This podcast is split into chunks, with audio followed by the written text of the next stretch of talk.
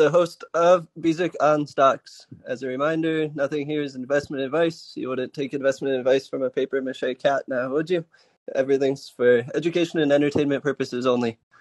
So for today, I wasn't planning on having an episode, but uh, we've got an emergency here.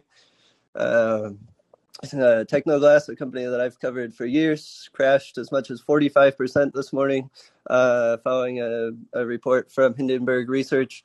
Uh, this alleges various things against the company, mostly having to do with the management team, pointing to their ties to Colombian cartels in the 1980s and 1990s, uh, undisclosed related party transactions with the family, uh, and some allegations around the quality of their revenues going forward.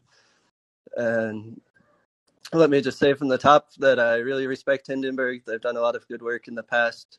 Obviously, they exposed Nikola and the rolling a truck down a hill uh, scandal, and they've done that's far from their only hit. I thought their recent report on Ginkgo Bioworks was very interesting. Um, so yeah, I want to say Hindenburg Research has done good investigative work on this report as well. There's a lot of interesting information about Tecnoglass, and they pulled some hard to find documents uh, from the from the Colombian government and other sources and I think a lot of the work is factually correct. I'll highlight a few quibbles I have with it. Uh, I mean, the bigger issue I have is not the work that they did, which I think is mostly fair, uh, but it, that a lot of this is either rehashed information that we've known about uh, basically since the SPAC, or is not relevant to the investment thesis. Uh, meanwhile, the short seller seems to lack key knowledge of how business actually works in Colombia. Uh, I think a tweet from Phoenix Value, uh, Greg Capital on Twitter, put it very well. He said, quote, I don't have an informed opinion on the company, but I do have ties to Colombia. My main takeaway from it is that Hindenburg, uh, his understanding of the region and how business is done there is weak. Um, as backstory about me, I've lived in Colombia for quite a few years now. I'm based out of Cartagena, which is about two hours from where the factory in question and, uh, is located. So uh, this is right in my backyard, so I'm very interested. I know people that w- have worked at the factory. I know people that have sold glass for them. Uh, obviously, they're they're a, very influential family and figure here where I live. So this is right in my backyard. I've owned the st- I own the stock uh, starting in 2017. I bought it at ten dollars originally. I doubled down during the pandemic when it got down to five dollars. Uh, and then I sold the spring at uh, around eighteen dollars. I felt it was fully valued at that time, and I'm not sure why. Really, it went up to thirty-four. I thought that price didn't really make a lot of sense. Uh, but anyway, we're back here at, at, around twenty, so back in the interesting range where I think the stock might be worth buying. You're paying attention to. Uh, yeah, so let's get into the Hindenburg stuff. What they said, uh, what I think's right, what I think maybe they they don't understand or they didn't really get uh, the most uh, the most salacious stuff in the report. Like if you look on Twitter, what everyone's talking about is the cartel stuff. People are posting memes from Narcos or uh, Pablo Escobar, all that sort of stuff. And I mean, it's very fun in a voyeuristic way to bring up all this stuff from the past. And from what I can tell, it does look like the the Daes brothers were were involved in some some real nefarious stuff. I'm not discounting any of that at all. Uh, but does this have anything to do with the Tecnoglass investment thesis of today? I don't think so. Uh, what's important to realize is that up until the presidency of Alvaro Uribe in 2002 through 2010, uh, the Colombian central government had very little control over how how things were governed outside of Bogota. And so basically, a de facto rule by the cartels on one side and by left wing uh, insurrectionary groups like communist rebels, essentially, in other places. And the, the federal government had very little control over how things happened. So the cartels, in particular, set up their own local governments, essentially. You had cartel schools, you had cartel charities. Uh, a lot of Colombians looked up to the cartels uh, because they gave them resources that the federal government couldn't provide. Uh, Pablo Escobar and other cartel leaders were beloved figures here in Colombia by much of society. And we can judge that now, uh, but the government was very weak and also very there were a lot of very bad people in the Colombian government. So it's uh, I disagree with this black and white view that anyone associated with the cartel uh, was necessarily wrong. Uh, and companies simply had to work with these shadow government structures to get by. There's if Tecnoglass and other companies like it had not done uh, sketchy stuff, these companies simply wouldn't exist. There's no way they would have survived, uh, given just the realities on the ground in Colombia at that time. so yeah, you can absolutely say the Daes brothers did stuff that, that we would look down on uh, very harshly today. But any you could make that charge against any Colombian business, I would argue. And I mean, you've seen other listed companies in New York, like Aval, have huge bribery scandals, uh, and they did nothing to the share prices. So uh, I just don't see. Uh, I don't see this being a game changer. This isn't something that knocks five hundred million dollars of value off of Tecnoglass's share price overnight. Uh, so what changed in Colombia? Uribe put a an iron fist policy and approach to the government uh, sent the military out to the little towns uh, and through harsh uh, measures finally cracked down on things and that gave the government control over society again and so there's kind of a before and after period in colombia before uribe and after him uh, when when the civil war ended after 50 years that kind of ushered in the new modern era in colombia and hardly anyone talks about here in Colombia. Hardly anyone talks about things that happened before the peace agreement because it's just kind of a uh, BC AD moment where where everything changed. Now the old FARC and the old uh, revolutionary groups are legal. They they have their own political parties. They're part of government and society. So all these people that were bad in the past are now are now totally they're legitimate actors in society. So anyone saying, "Oh, they did business with these bad people who are now okay people who have been normalized," they just don't understand what's going on here in Colombia. Um, let's get to the more recent allegations. I'd say all that stuff related to the cartels is interesting, but absolutely no one cares in Colombia. Will make zero impact on the stock price beyond whatever clickbait people post online.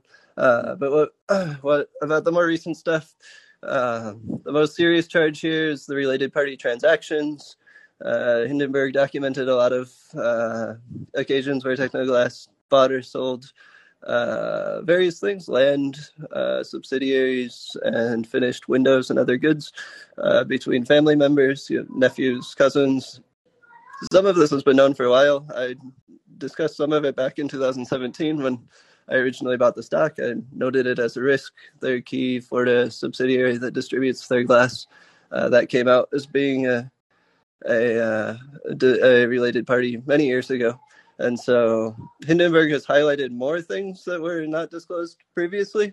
Uh, but the the idea that the family was dealing with itself on transactions is not something new. And we saw in the Baird came out and defended the stock this afternoon, and they said basically we already knew this stuff, uh, which I agree with.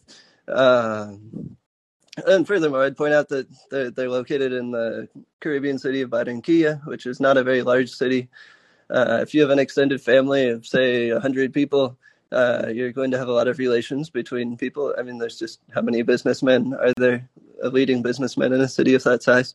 And so it's not at all surprising that in a society so based on family relations that people would hire their relatives to do stuff. My wife's Colombian from here from the coast from Cartagena, and I've met like 60 of her family members since I've moved here. So it's like if I were setting up a business in Colombia, I'd hire family members too because I know that if her family tries to rip me off, then we can hold them accountable through the other family members. Whereas if I hire a random stranger, what what recourse do I have?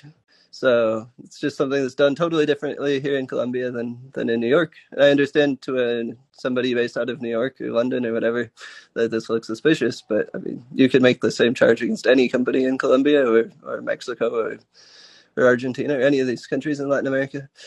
Uh, so I would say, did did the uh, did Tecnoglass fail to fully comply with the SEC disclosure requirements? Uh, sure, there's a technical violation here. Is that bad? Yeah.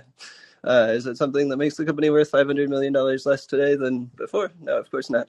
Uh, if you told a Colombian, any Colombian, like here in Colombia, what happened, no one would be surprised. Like, oh, they sold to their cousin subsidiary in Florida. Yeah, of course, that's how you do business. And so it's just, I was reading through some of the report with my wife this morning, and she's just like, none of this is surprising. Like, oh, they have a foundation to avoid taxes. Like, yeah, my family's businesses have foundations too. Like, everyone has foundations. That's how you do charity here. So it's like, oh, is it technically illegal? Maybe. Is the government investigating it? sure isn't. I mean, the corporate tax rate has been 40%. Of course, people are going to set up charities to, to uh, run their charitable contributions. Um, I think the most clear point where Hindenburg showed a lack of understanding of the local culture here is on the days of sales outstanding charge. uh, which if you look through the Hindenburg report, there's a, a nice big chart with Tecnoglass in red, like, oh, they've got 100 days of sales outstanding, which means their, their uh, customers are taking a long time to pay them. The other US listed firms like uh, PGT and Apogee are at 50 days of sales outstanding, and there's a French one there as well. And so, oh, Tecnoglass has twice as many uh, it takes them twice as long to collect from customers. This might indicate that there's some problem, like they have inventory they can't sell, or they're selling to people with bad credit that don't have cash to pay them on time. And, and that's that's a logical argument. It's something that short sellers should look for. And all else equal, Hindenburg makes a fair point. However, this 100 days of sales outstanding is is totally typical for Latin America. Like 90 day billing cycle is the standard here. Uh, I was actually doing work back when I worked at the hedge fund Kerrisdale. I was working at a, a Mexican cosmetics firm called Genomma Lab, uh, which either looked like a fraud or it looked like a great bargain. I think it was at like eight or nine times earnings, and the usual stocks in that sector were like 25 times earnings. It was growing quickly. I saw its days of sales outstanding was 120 days. So I asked my contacts uh, in Latin America, like, hey, is this something I should be worried about? And they're like, no, any consumer products company in and Latin America is going to have at least 90 days of sales outstanding because you can't bill people for less than three months. Uh, if you do, then they'll just buy from someone else. Uh, and so I I put that aside and it's like, okay, whatever. And then interestingly, a year later, the company Genomma's days of sales outstanding went up to 180 days. I'm like, hmm, I wonder if this is a problem. And then the next quarter, management announced that the, the people weren't buying their products and the stock dropped uh, sharply. So it was the days of sales outstanding was actually something to watch, but 100 days wasn't the number that mattered, and 120 wasn't either. It was when the company had 180, six months to collect its bills. That's when you ran into problems. But Tecnoglass's is 100 days, and as I said, 90 days is standard billing in Latin America. So the the Hindenburg comparison just doesn't really make sense. Uh, if they wanted to make a point there, they should compare it to other building supply building supply makers like uh, doors or windows or siding or whatever uh, tiles uh, traded in Latin America, but instead they compared them to the US, which is obviously a totally different market, has different standards. And someone might say, hey, they sell most, uh, Tecnoglass sells most of their products in the US, but they sell them to Colombian run uh, distributors in Florida. So the people that were raised in Colombia would still use Colombian billing standards. That's what I have to say about that. And that's the biggest, I'd argue that's the most substantial allegation that Hindenburg made about today. Because most of it's like, hey, the Daes brothers did bad stuff 20 years ago, which is fine. I agree. Uh, but I frankly don't care. But that's the most that's the most serious charge they have against the company today is the days of sales outstanding and that some of the revenues are supposedly fake. And I just don't see any real evidence of that. Uh, what's interesting, you could even find there's more bad stuff about the Daes brothers that wasn't even in the Hindenburg report. There was a ticket scalping uh, scam, alleged scam, uh, involving World Cup tickets because Colombia's World Cup stadium is in Barranquilla, and obviously the Daes brothers kind of run Barranquilla, and they were using their power uh, allegedly to to take advantage of, of having early access to tickets and then reselling them at a fat premium, and that clearly was a bad look when management should be focused on uh, running Tecnoglass during the day, not on coming up with some sort of scheme to take advantage of of its uh, advantageous position in, in the local football scene. So, I mean, there's plenty you could say bad about this management team. After the SPAC was finished in 2014, I think they went through three auditors the first year. They couldn't figure out how to convert the SPAC warrants. Uh, it was a big mess. Like, I avoided the stock until 2017, not because I had any issue with the business. I've always liked the business, but you just looked at it and it's like this thing's a mess. Like their conference calls, barely anyone spoke English. It's, it's just it was a it was a rocky start for the company, and I think there's plenty you can say bad about the management team. Uh, I'm totally fine with Hindenburg doing that. Uh, I'm just not sure that any of that matters to the stock price. I mean, you look at their earnings; earnings have grown tremendously. We're in the midst of a unprecedented housing boom in the U.S., particularly in the Sunbelt states like Florida. Obviously, Florida, it's uh, got a nice climate. It's got uh, no income tax. So lots of people have been moving there, given the SALT, uh, the property tax deductions in the U.S. Everyone's buying a house in Florida with the pandemic. The, the demand for windows through the roof Tecnoglass has been able to sell uh, orders out six months in advance. Like they have no issue selling products. Um, yeah, you look, they've they've been expanding the factory over and over. They're hiring thousands of additional Colombians. It's been a huge economic boom for the region. Like everything about this business is real, except maybe management has lined its pockets a little bit with like, oh, they overpaid for a subsidiary from their nephew, or they they paid ten million dollars for land for their factory that maybe was worth eight million dollars in a fair market evaluation. Like, did two million dollars disappear? Maybe. I don't know, probably. Uh, but does it matter in the? I mean, when you look at the at the size of the company and its growth rate, I think the I mean you have some slippage in an emerging market because of governance issues, but on the other hand, you're paying what three dollars an hour, four dollars an hour for labor compared to forty dollars an hour for labor in the U.S. It's you gain a lot in return for operating in a country such as this one. Um, but then let's get into I think the most interesting part is the the political angle because Hindenburg ends their article uh, kind of going after the political ties of the Daes brothers, who are the CEO and CEO respectively of the company. Uh, like the photo that Hindenburg used to to to publish their article was of uh, President Duque, who's the current president of Colombia, along with the Daes and other members at the Tecnoglass factory in Barranquilla. Uh, president Duque was there earlier this year, well, he was there. He called the brothers that run the company geniuses, and he pointed to, to Tecnoglass as a shining example of the new uh, modernized Colombia. Because traditionally, Colombia has just sold like gold and oil and and uh, coal, very basic goods that don't work well in an ESG world. And so Tecnoglass has been a leader in producing like a more modern, environmentally friendly good that can help move the economy forward. So you've got Colombia's president there calling the leaders like great people and all. And you've got to think about the incentives here. Why why would Colombia want why would Colombia's president want this firm to fail? Like is Colombia going to is the president going to order anyone to go in there, like in his uh, in his uh, legal, uh, what's the, the, attorney general? Is he going to go tell the attorney general, hey, investigate how this company bought Christmas trees uh, through their charity and avoided taxes? Like, no, of course not. This company's hiring thousands of people, is creating economic prosperity in Barranquilla, which is traditionally a poor part of the country. Uh, it's been it's nothing but good for for Colombia to have a uh, forward looking company like this. They sell a lot of glass for solar panels in particular, which I think uh, Colombia's been looking at how can we have something ESG because half our economy is oil exports, which is obviously not good in, in the current world. And so this is the sort of company that Colombia's been putting on its on its brochures, like, hey, invest in Colombia. We can build you modern manufacturing at cheaper prices than China or Vietnam or whatnot.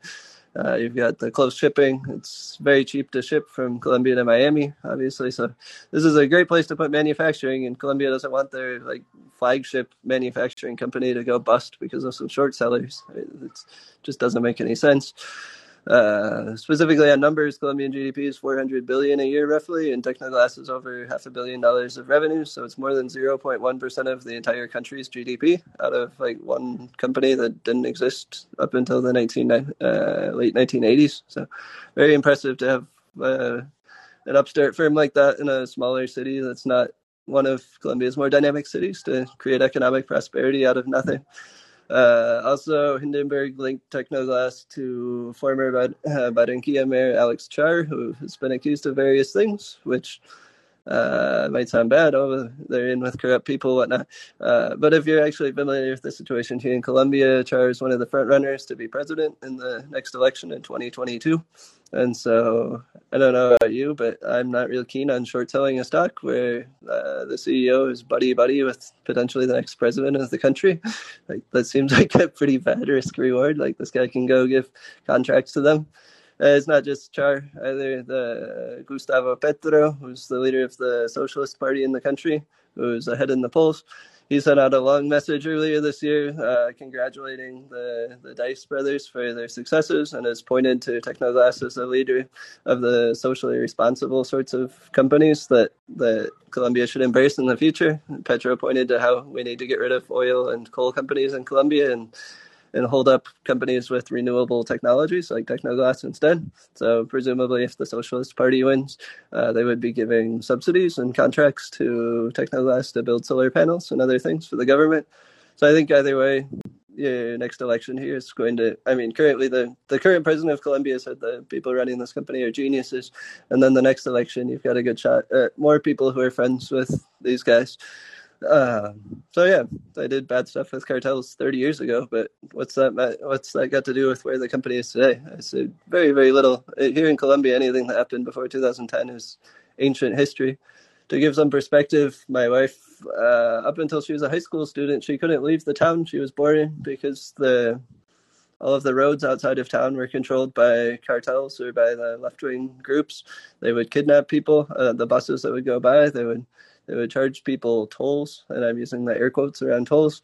Uh, sometimes the government would send in the military to try to clear them out, but then the the left wing groups would set the buses on fire. So basically, my wife was a, a prisoner in her own city up until the late 2000s because she just couldn't leave home. That's how weak the Colombian government was. So you come in here as a short seller from New York and say, hey, these guys did bad stuff in the 1980s. It's like you don't know anything about Colombia if that's if you're gonna base what's going on in 2021 on stuff that happened 40 years ago.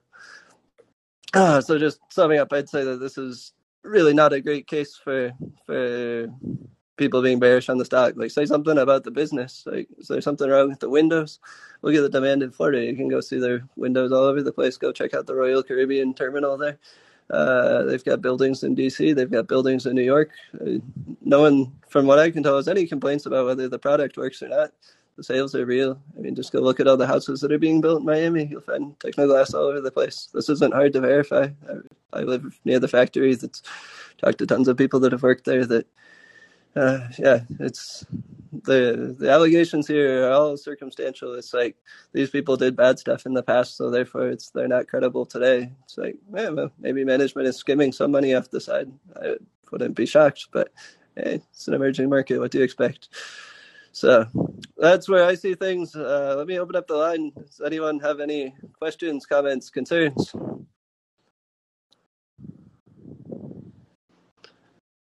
There's there should be a button at the bottom of the phone. Uh, if anyone, if anyone would like to request to speak next, just tap on there. Um, or while we're waiting for someone to come, oh, here we go. Half day. Are you there? Half day. Yes. Can you hear me? Yes. Okay. So I have a question about the um, the two founders um, they, their current ownership of the company, oh, the, the entire insider stake in the company is fairly low, like 1.71% ish um, of the entire company stake. So, um, how do they, oh, oh, do you have any insights as to whether this is normal or this is less optimal? And, and do you know of their compensation practices? Um, my perspective is if they don't really have a it's an alignment. If they don't really have a big stake with the shareholders, then the only way for them to profit is to stay away from the public company. Yes, that's correct. Uh, that's a good question. One second, I'm bringing up the, the oh, uh, echo. I'm bringing up the the 10k here. Yes. Okay. So I've got it here. The you're correct that uh, from the, the apparent filings, the insiders own very little of the stock. However, the the Daes brothers who control the company own virtually all of their holdings through what's called Energy Holding Corporation, which is a trust that they own.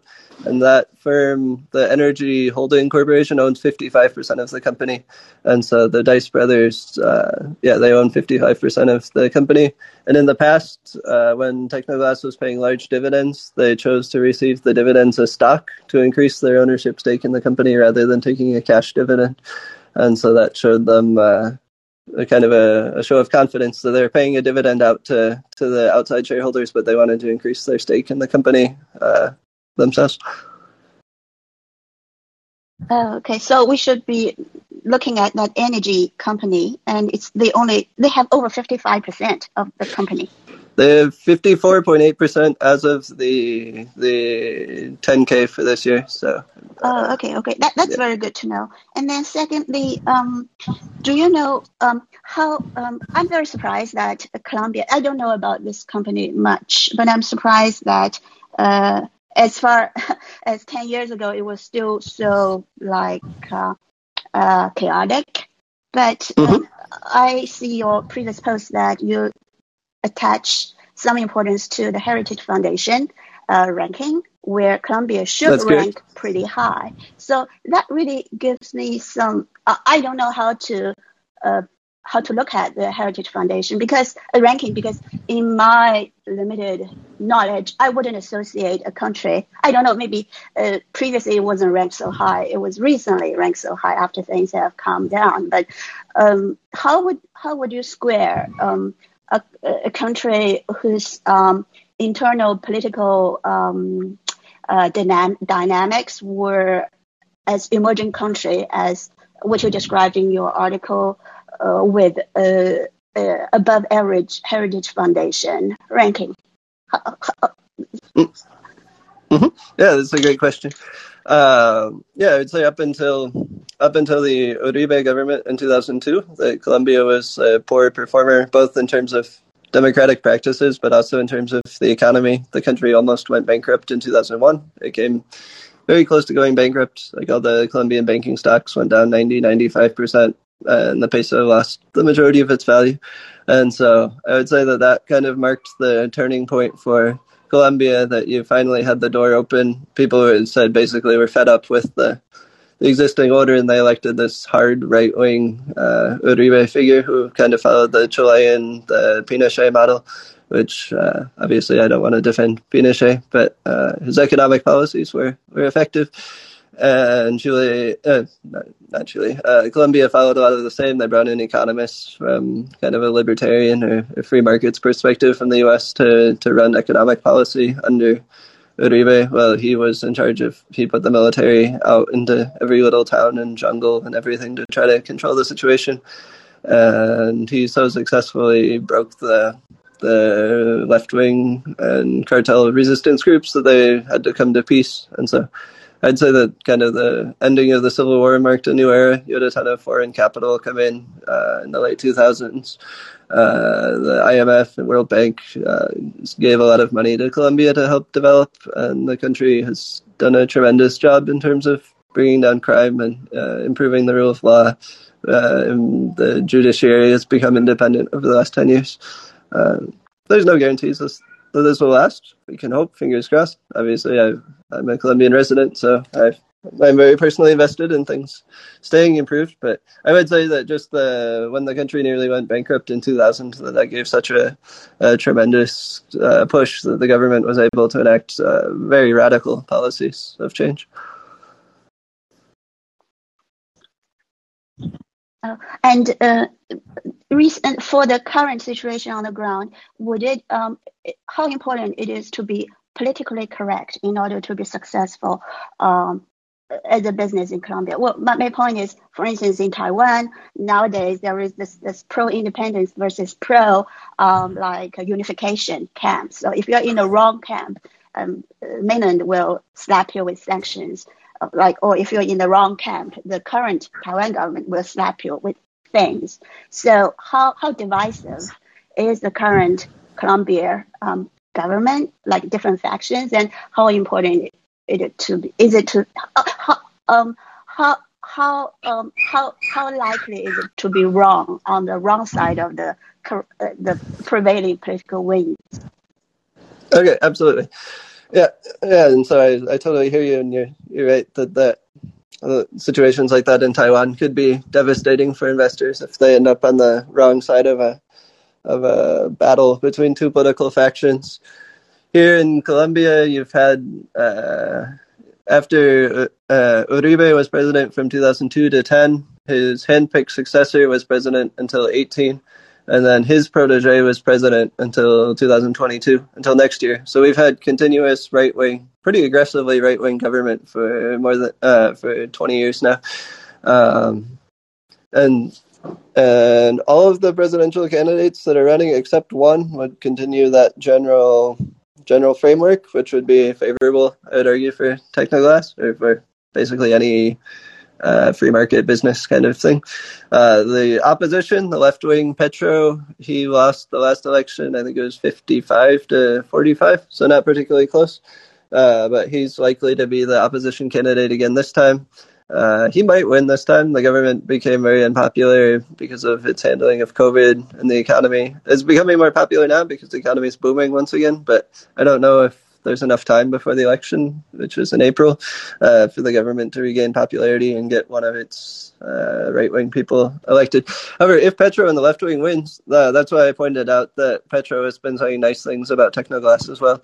And so I think in Tecnoglass's case, it's a win win either way because the left wing his campaign uh, slogan last time was to build a to build an orange economy, not a brown economy, meaning that he wanted to base it on agriculture, like flowers, uh, fresh cut flowers and avocados and stuff that comes uh, without a carbon impact rather than oil and uh, coal, which is traditionally our economy. And so Petro has been on the record saying we need to build a lot more solar, and Tecnoglass is the supplier of, of glass for solar panels in Colombia. And so it seems like even if Petro wins, which would be negative for the Colombian economy in general, that there would still be subsidies and help to this company in particular because they have a profit sharing program. Like they're very forward in terms of of the kind of social talking points around social democracy and all the profit sharing with the workers. The foundation gives money to the employees when like when they get sick or help with education and stuff. So this is the sort of company that Petro wants to embrace. So I don't see any problems politically in 2022 for Tecnoglass. Maybe in 2026 we're having this discussion again because I have no idea where politics will be in five years. But I don't see it as a risk in the near term. Okay, thank you. I have more questions, but I want to see the floor to other speakers, uh, other callers. Uh, sure, yeah. That sounds good, and I'll, I'll let you back on it. All right, Frank. You're on, Frank. Yes, I was wondering if you might comment on RenRen because it's down quite a bit today. Oh yeah, yeah, uh, sure. Just quickly, I've written about that one in the past. A uh, Chinese special situation that uh, there was a lawsuit to reclaim assets that had been siphoned off at the company in 2018. A judge blocked the order today. Uh, I haven't seen the judge's transcript for why, but it appears they want to make it backdate to the people that own the stock in 2018 instead of 2021, uh, which would mean that the current shareholders would not get very much. Uh, so it seems pretty binary now that if if the settlement's off, the stock goes back to like five bucks, and somehow if the settlement goes forward, then the stock would go back to twenty five. But I haven't seen the judge's uh, a transcript of the judge's opinion yet, so I'll have to defer judgment until I've read up more. That's my understanding of it uh, to this point. Yep. Perfect. Thank you so much. All right, Gary. Can you hear me? Absolutely. Uh, Welcome. Uh, thank you. Um, and sorry if you covered this. I, I, I was about 10 minutes late getting in, but I'm curious if you think that the Tecnoglass situation will affect Colombian banks. Yeah, that's fair. That's a good question. Uh, let's see. I believe their debt, to the extent they have debt, I believe they sold debt internationally, so it's not. Uh, I don't think there would be.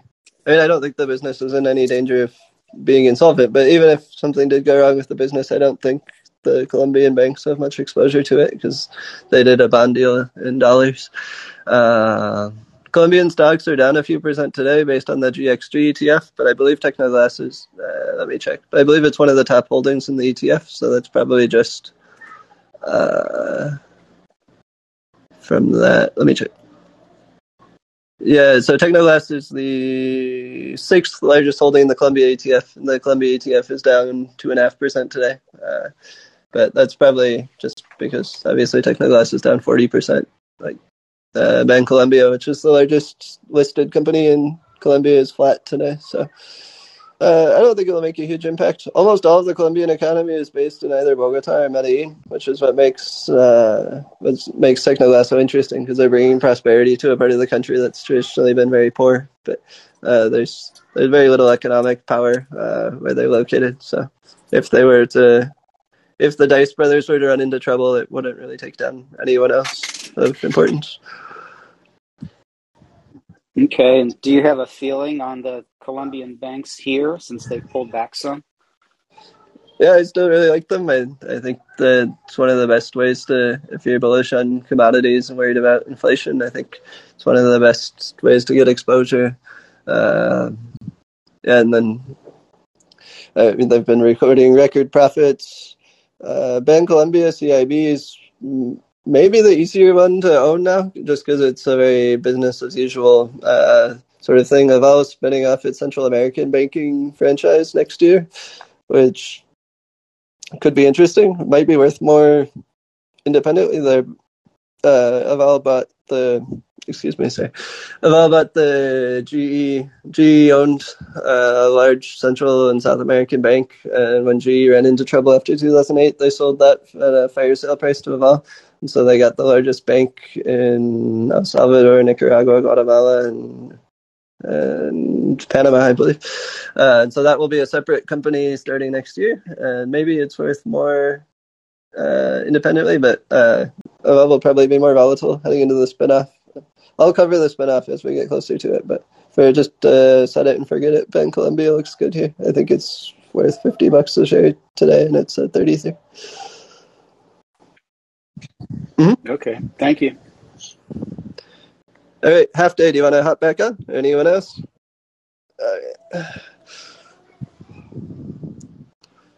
Hello. Hi. Yep. Uh, Welcome um, back.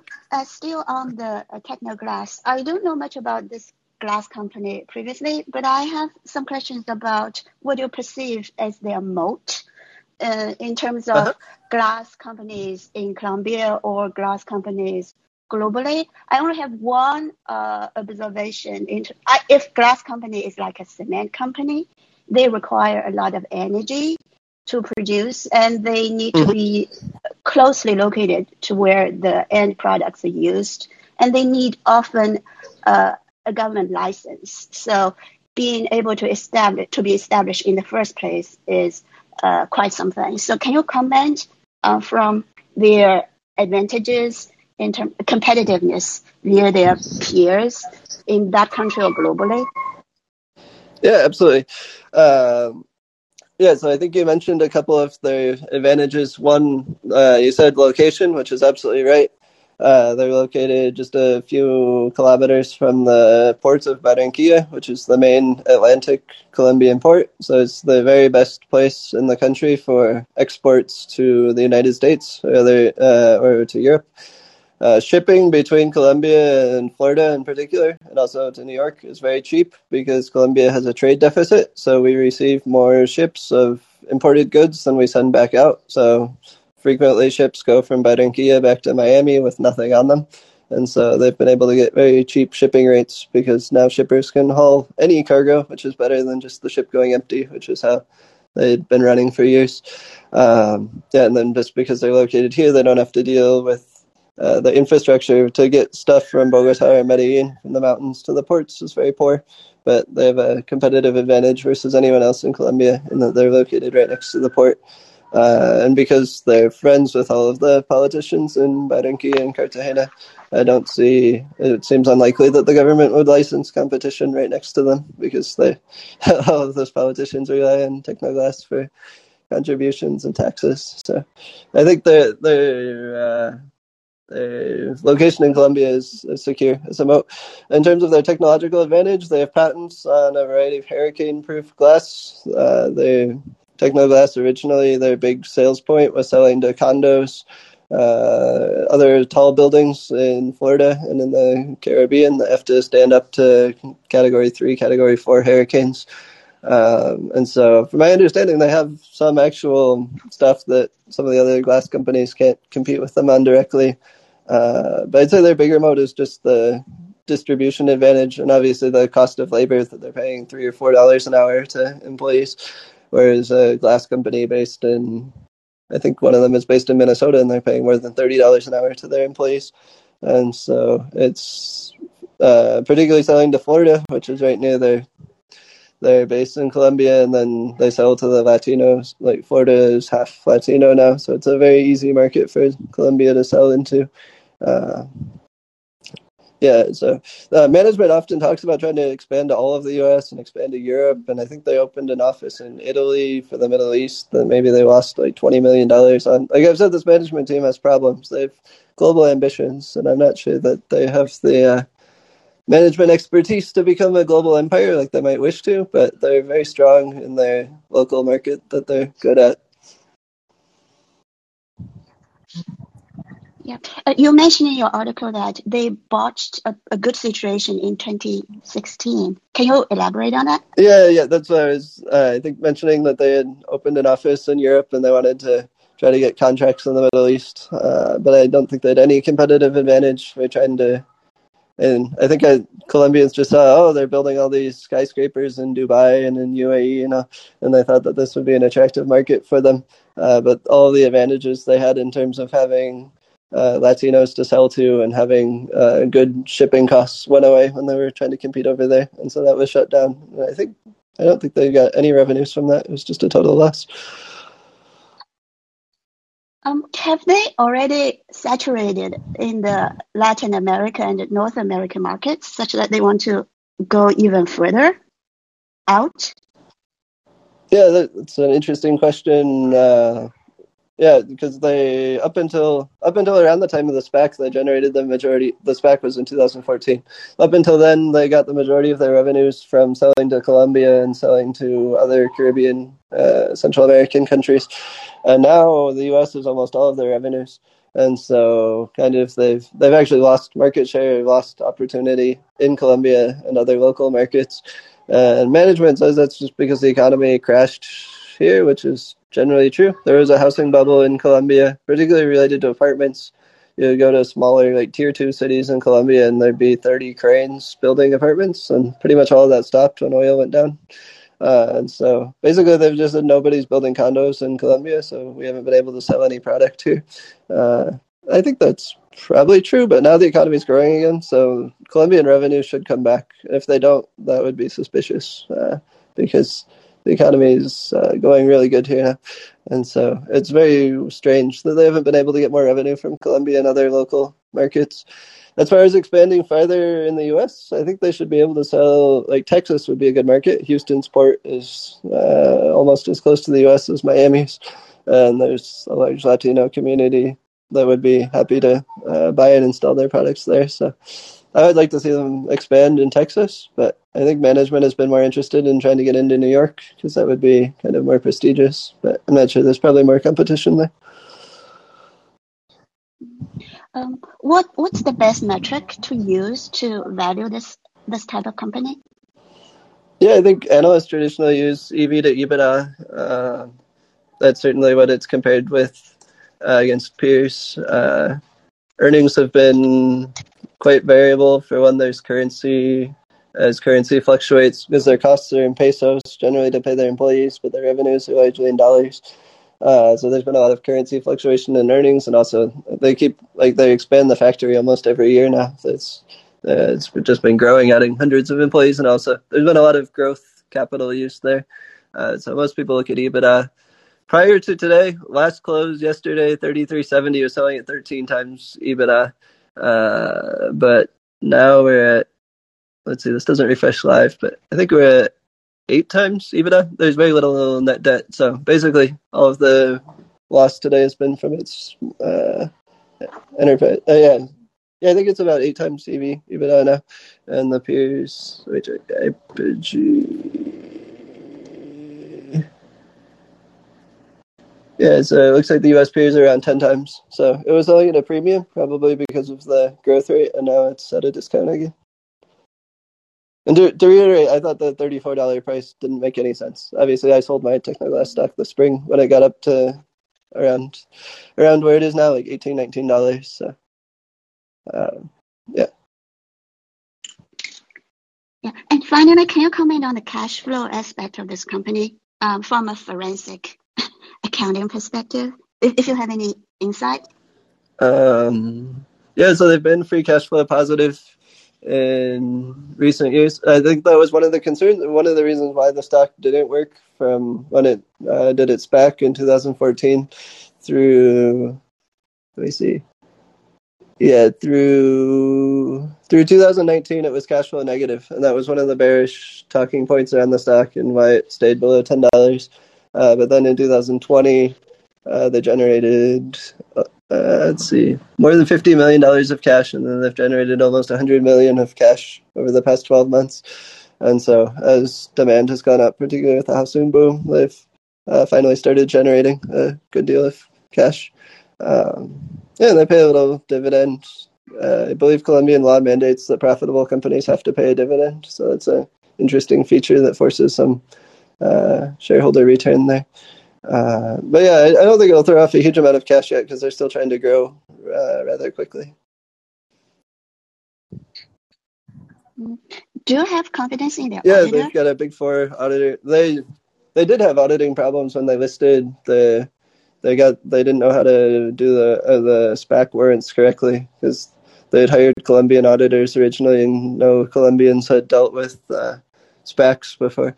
So auditing was a red flag here through about 2016, but in 2017 they got a Big Four auditor and have stayed with the same Big Four auditor since then. Uh, and so I think the books are trustworthy. They've looked at the, the yeah Thank they you. looked at the related party transactions and uh, didn't raise any concerns about them. Yeah, I'm good. Thank you. Thanks for all the questions. It was really good. Mhm. Generated great uh, discussion. Greg, uh, let's see. you, you can hear me? Yeah. Uh, Yeah. You like the twelve fifty, uh, twelve dollar fifty uh, puts for December. Um, I was looking at the February puts. It's only two months. It's about five percent. And it's just five dollar put. Let's see. Yeah, the twelve fifty puts are almost they're down to twenty cents now, so they're not as attractive as this morning. Let me bring up the options pricing. I haven't looked at the pricing since I hopped on the call, so let me update my screen here. Let's see. Are there twelve fifty? Uh, yeah, twelve fifty. Oh yeah, yeah, it looks like. Oh yeah, there's not there's not a lot of liquidity. The February is bid 35, ask 90. Yeah, if you could sell towards 70 cents, that would probably be attractive. Or the 15s are a dollar by a dollar 25. So probably you could sell a dollar 10, a dollar 15 for February. That would give you a cost basis under 14 if it hit. And otherwise, that would be what, an 8% return on cash in, in two months. Yeah.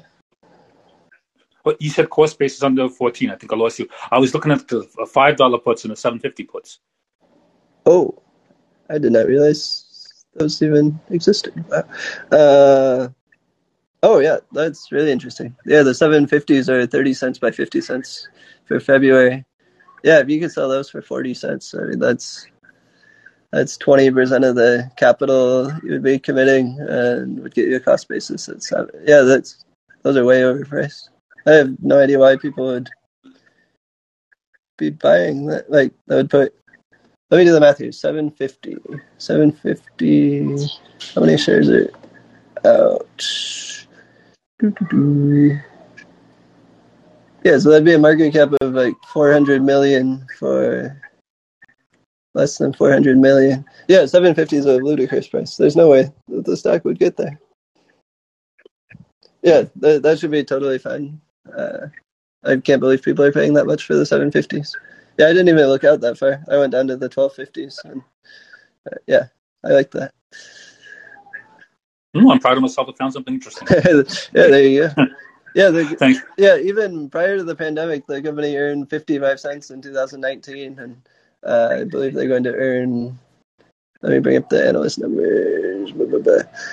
Yeah, so prior to the pandemic, like even if you think like all of the gains they've made since the the housing boom kicked off in the U.S. and they go back to 2019 profits, I mean that would still be like 10 times earnings down at that price. And now analysts see for, I mean they earned what 160 for this year, and they're going to earn 180 next year. Analysts think, but maybe they cut that after today's price action. But yeah, you've got a company earning like 160, 180 a share. I mean, the odds of that trading at seven dollars are virtually nil. Uh, I think it's way too low, even at, at fifteen, which is why I say that why I sold twelve fifty puts. But yeah, I I I basically spent this call just talking about what my issues with the Hindenburg report. But yeah, you've got earnings of one sixty this year going up to two dollars a share in twenty twenty three, and now they've knocked the stock down they knocked it down under 20 this morning, so less than 10 times earnings for a business that's been growing top line at like 30% a year. It's like, you really want to be short this company in the midst of a historic housing boom? It's I, I totally get why they shorted it at 33, but I, I don't understand why anyone would stay short at these prices. It just seems crazy risky in a market like this. Okay. I've got another question. It may be a bit unfair, so you can improvise your answer any way you want. Fire away. You said, oh, you hear me, yeah? Yeah, yeah. Yeah. So you, maybe about a month ago, you said to someone, which is why it's unfair, because go, go remember what you said to someone a month ago. Something about you rarely du- uh, double down on, on uh, options. Mm-hmm. I, that's all I remember from what you said. That I was just curious about that. So if you could elaborate a little bit on that. Okay, yeah. Uh, I think that was in the context of talking about uh, AI, C3 AI, which had dropped dramatically. And I bought options thinking either this thing will recover or it will keep going down, but it was unlikely to stay at its current price. And so I said, I'm going to buy an option because if it recovers, I will get a multi bagger return. And if it doesn't, then my loss is limited at the option price I paid. Uh, yeah, and I would, I stand by that as a general metric. Like you don't want to you don't want to chase something down with options because when you're wrong, you lose 100% of your capital. And so if you keep doing that over and over, trying to catch the bounce on something, then then that's going to be hard to recover from. Uh, but in the case of the stock, like I had bought the stock back in 2017 under one set of circumstances, like that I thought the company was unfairly penalized for being in Colombia and being an ex-SPAC. Uh, and so on. And then in 2020, I was looking at it from a totally different lens. Like, hey, the housing market's booming. There's going to be a shortage of windows.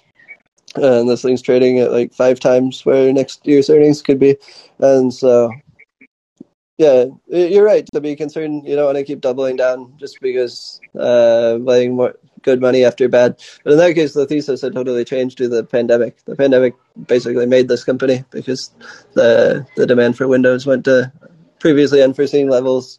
They've expanded the factory twice now since the pandemic. They've got the factory running 24 7, like three shifts and bad in Barranquilla. They can sell everything they can produce. They sold out for six months. So, and so, I mean, just the situation had entirely changed in this case.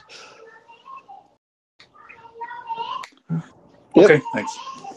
See, anyone else want to hop on? Looks like we're getting a little bit of a recovery towards the end of the day. The stock's closing in on 23 uh, with a few minutes left in the trading day.